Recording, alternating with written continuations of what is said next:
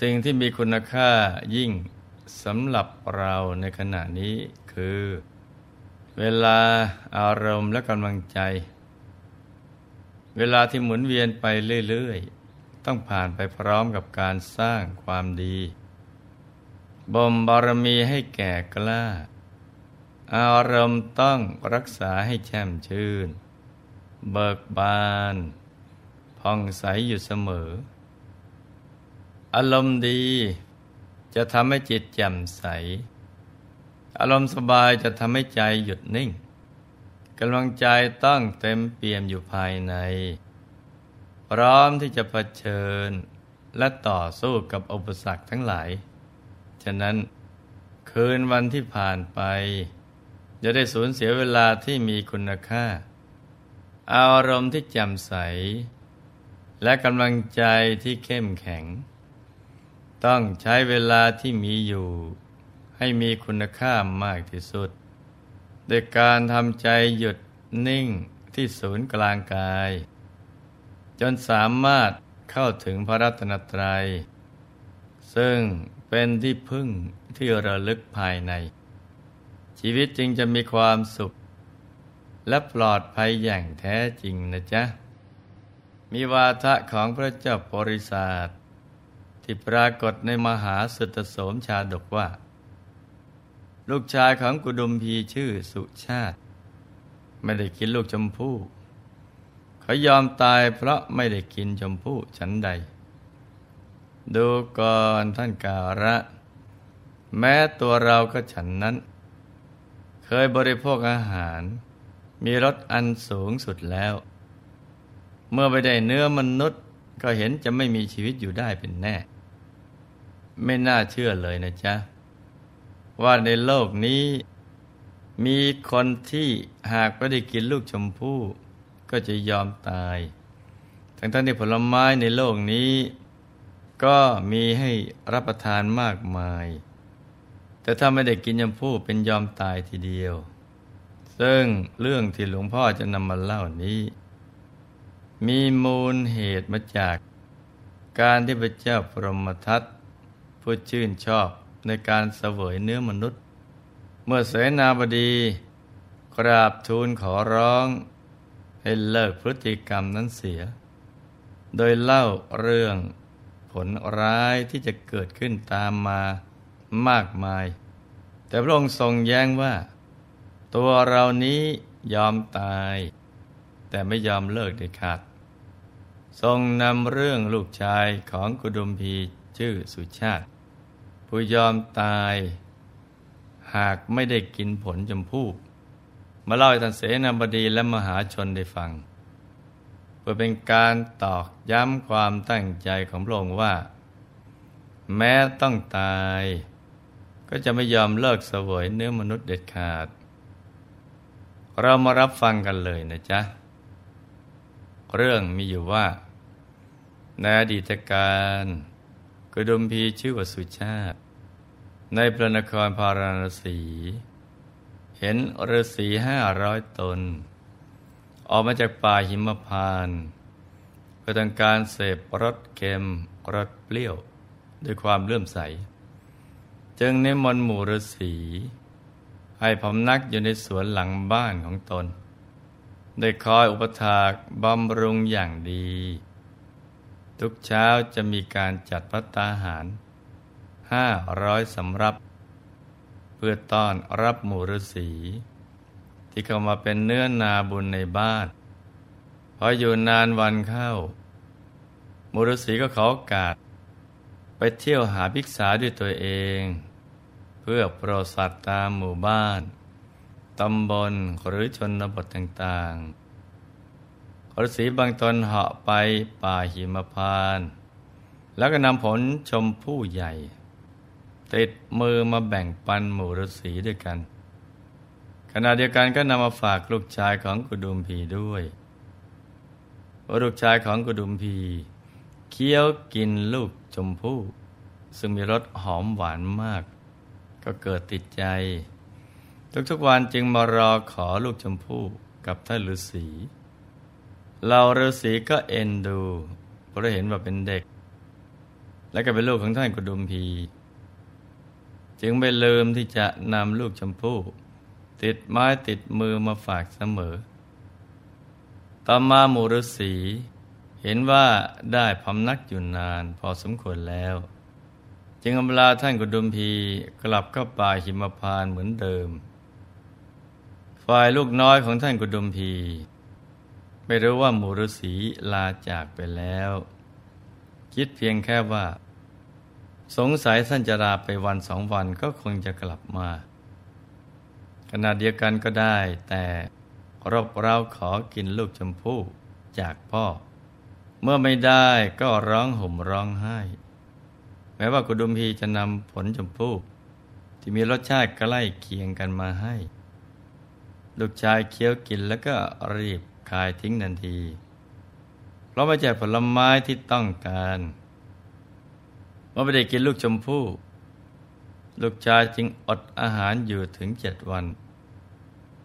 ในที่สุดก็ป่วยตายเพราะชมพู่เป็นเหตุเมื่อพระเจ้าพรหมทัตทรงเล่าเรื่องนี้จบลง จึงตรัสบอกเสนาบดีว่าท่านกาละ เราไม่ได้เนื้อมนุษย์ เห็นจะต้องตายเมื่อลูกชายของสุชาติเป็นแน่ แต่เสนาบดีและเหล่าข้าราชบริพารก็ยังไม่ปรารถนาให้พระราชาสวรรคต จึงพยายามพูดเกลี้ยกล่อมทุกวิถีทางจะจะให้พระราชาทรงกลับพระทัยเสียใหม่ แต่พระราชาก็ยังทรงยืนยันที่จะยอมสละราชสมบัติ หรือหากไม่ได้เสวยเนื้อมนุษย์ จะยอมอดตาย ทรงนำเรื่องลูกฤาษียอมตาย เพราะไม่ได้นางเทพอับสรมาเล่าสู่ที่ประชุมให้ได้รับฟัง เรื่องมีอยู่ว่า ในสมัยก่อนมีหมู่ฤาษีห้าร้อยตน แต่ออกจากป่าหิมพานก็มาอาศัยอยู่ในบ้านของเศรษฐี ผู้มีฐานะดี ในนครพาราณสีฤาษีเหล่านี้เป็นผู้มีศีลบริสุทธิ์ มีตบาทธรรมที่แก่กล้า สามารถเหาะเหินเดินอากาศได้ ทุกๆคืน เวลาที่หัวหน้าฤาษีแสดงธรรมให้ท่านเศรษฐีและเหล่าสาธุชน ได้รับฟังกัน จะมีพระอินทร์พร้อมที่เหล่าเทพสอนลงมาจากสวรรค์ชั้นดาวดึง เพื่อร่วมรับฟังธรรมอีกด้วย มีอยู่คืนหนึ่ง ลูกชายของเศรษฐีนอนอยู่ในบ้าน เตือนขึ้นมากลางดึก มองออกไปนอกหน้าต่าง เห็นเหล่าเทพธิดามากมายกำลังนั่งแวดล้อมพระอินทร์จึงเกิดความกำหนัด อยากได้เทพอักษรเหล่านี้มาเป็นภรรยา ครั้นพระอินทร์สดับธรรมิกถาเสร็จแล้ว ก็นำเหล่าเทพอักษรเสด็จกลับสวรรค์เหมือนเดิม ลูกชายเศรษฐี เป็นเหมือนคนนอนฝันหวาน พอรุ่งเช้าได้ข้าไปถามหมู่ฤาษีว่า ผู้ที่มาไหว้พวกท่านเมื่อคืนนี้ เป็นใครกันหนอเมื่อทราบว่าภาพที่ตนเองได้เห็นเมื่อคืนนั้น ไม่ใช่ความฝัน แต่เป็นเทพอับสรที่ลงมาจากสวรรค์ เพื่อมาฟังธรรม พอลูกชายเศรษฐีกลับบ้าน ก็ได้แต่เฝ้าหวังว่า เมื่อไรหนอ เทพอับสรผู้งดงาม จะลงมาที่สวนหลังบ้านอีก แต่เนื่องจากฤาษีทั้งห้าร้อยตน ได้กลับเข้าป่าหิมพานแล้วทำให้พระอินทร์และเหล่าเทพอับสร ไม่ได้ลงมาบนโลกมนุษย์อีก ลูกชายเศรษฐีก็ได้แต่พร่ำเพ้อฝันถึงนางเทพอับสรแต่เพียงผู้เดียว จนไม่เป็นอันกินอันนอน ฝ่ายเศรษฐีลูกชายมีอาการผิดปกติ นึกว่ามีผีสิง จึงปลอบใจว่า ลูกพอจะจัดหาสาวสวยๆมาให้ลูกเอง จะได้พร่ำเพ้อไปเลย แต่ลูกชายก็ไม่สนใจในคำปลอบโยนของพ่อ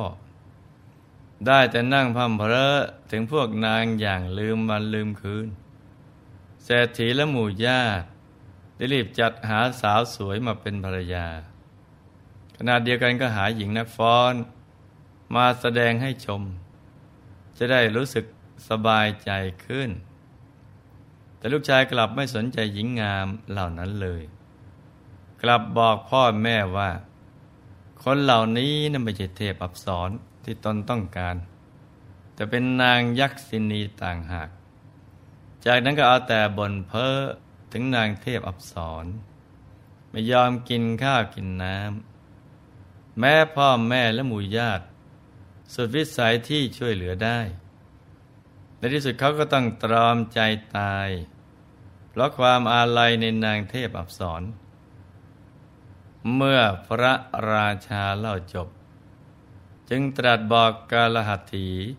เสนาบดีว่า ลูกเศรษฐี อยากได้นางอับสรจนไม่ยอมกินไม่ยอมดื่ม แต่กับเอาน้ำที่มีนิดเดียว เหมือนติดอยู่ที่ปลายหญ้าคา มาเทียบกับน้ำในมหาสมุทรส่วนเรานะ่ะปรารถนากินเนื้อมนุษย์ ซึ่งเป็นสิ่งที่มองเห็นเป็นรูปธรรม ตราบใดที่ยังมีเนื้อมนุษย์ให้กิน แม้จะต้องถูกเนรเทศ ออกจากราชบัลลังก์เราก็ยินดี แต่ถ้าหากอยู่อย่างไม่ได้กินเนื้อมนุษย์ ก็จะขอยอมตายเสียดีกว่า ทางด้านเสนาบดี ก็ยังไม่ลดละความพยายาม ที่จะสรรหาโทษของการเสวยเนื้อมนุษย์ มาเกลี้ยกล่อมพระทัยของพระราชา ไปสำนึกในความเป็นผู้นำประเทศชาติ แต่ชาวเมืองได้ลุกฮือขึ้น ร้องตะโกนว่า ไม่ต้องเกลี้ยกล่อมอีกต่อไปแล้ว พูดไปก็ไร้ประโยชน์ขอให้เนรเทศออกจากแว่นแคว้นไปเดี๋ยวนี้เถิด เสนาบดีจึงกราบทูลเป็นครั้งสุดท้ายว่าข้าแต่มหาราช ขอพระองค์จงทอดพระเนตรสิริราชสมบัติเหล่านี้เถิด พระองค์จะได้ทรงพินาศเพราะต้องพัดพรากจากสิ่งเหล่านี้เลย ขอจงงดการสวยเนื้อมนุษย์เสียเถิด พวงข้าพระบาท และเหล่าพระสงฆ์นิกรพร้อมจะให้อภัยเสมอพระเจ้าค่ะ เห็นไหมจ๊ะเพราะความเสพคุณเป็นสิ่งที่แก้ไขได้ยากมาก เหมือนเสือคุ้นป่า ปลาคุ้นน้ำใจปลาขึ้นมาบนบก หรือเสือเข้ามาอยู่ในใจกลางเมืองนั้น มันจะรู้สึกอึดอัดขึ้นมาทันที แล้วมันก็จะได้ลอนกลับไปที่เดิมพฤติเสพคุ้นกับอะไรนานๆ ใจมาเปลี่ยนแปลงนิสัยใหม่ก็เป็นเรื่องที่ยากเช่นกัน เพราะฉะนั้น เราต้องห่างไกลจากสิ่งที่ไม่ดีทั้งหลาย เราจะได้ไม่ไปมัวเมาลุ่มหลง เพราะจะไปติดมันเสร็จแล้ว จะกลับตัวยาก ต้องมีกระบวนการบำบัด รักษามากมาย จึงจะตัดใจเลิกได้ พระเจ้าพรหมทัตผู้ติดในรสชาติของเนื้อมนุษย์ก็เช่นกัน จะให้พระองค์เลิกง่าย ๆนั้นน่ะก็คงเป็นไปได้ยาก ซึ่งพระองค์จะเลือกเอา ระหว่างสิริราชสมบัติหรือเนื้อมนุษย์ก็มาติดตามรับฟังกันต่อในวันพรุ่งนี้สำหรับวันนี้ให้ลูกๆทุกคน พึงห่างไกลจากสิ่งเสพติด และอบายมุขทั้งหลาย ให้มันประพฤติธรรมทำใจให้หยุดนิ่ง เพื่อเราจะได้เข้าถึงสิ่งประเสริฐ คือพระรัตนตรัย ภายในตัวกันทุกคนนะจ๊ะ ในที่สุดนี้ หลวงพ่อขออำนวยพรให้ทุกท่าน มีแต่ความสุขความเจริญ ให้ประสบความสำเร็จในชีวิต ในธุรกิจการงานและสิ่งที่พึงปรารถนา ให้มีมหาสมบัติจักรพรรดิตักไม่พร่องบังเกิดขึ้น เอาไว้ใช้สร้างบารมีอย่างไม่รู้หมดสิ้น ให้มีสุขภาพพระนามัย สมบูรณ์แข็งแรง มีอายุขายยืนยาวได้สร้างบารมีกันไปนานๆ ให้ครอบครัวอยู่เย็นเป็นสุข เป็นครอบครัวแก้ว ครอบครัวธรรมกาย ครอบครัวตัวอย่างของโลก ให้มีดวงปัญญาสว่างสวัย ได้เข้าถึงพระธรรมกาย โดยง่ายโดยเร็วพลัน จงทุกท่านเทินธรรมกายเจ